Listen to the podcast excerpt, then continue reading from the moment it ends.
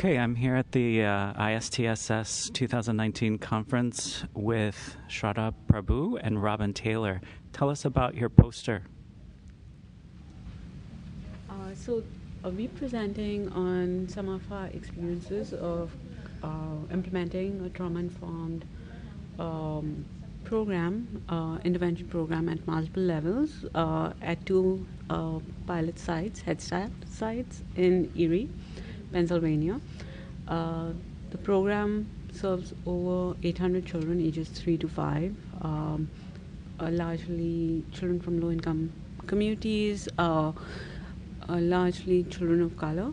Um, we have a large and very vibrant refugee and new American population as well that are served by the Head Start programs.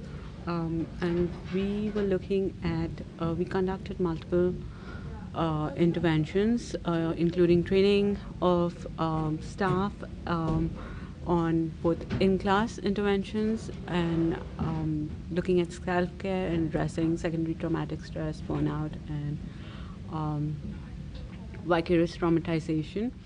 Great.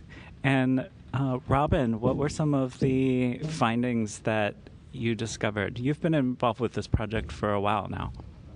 Correct. Yes, we did find that the administrative and the supervisory staff um, were in need of psychoeducation regarding vicarious trauma, and that their direct staff were experiencing high levels of burnout, compassion, satisfaction, and that they were aware that their staff were struggling, however, were unaware of how to help them with these needs.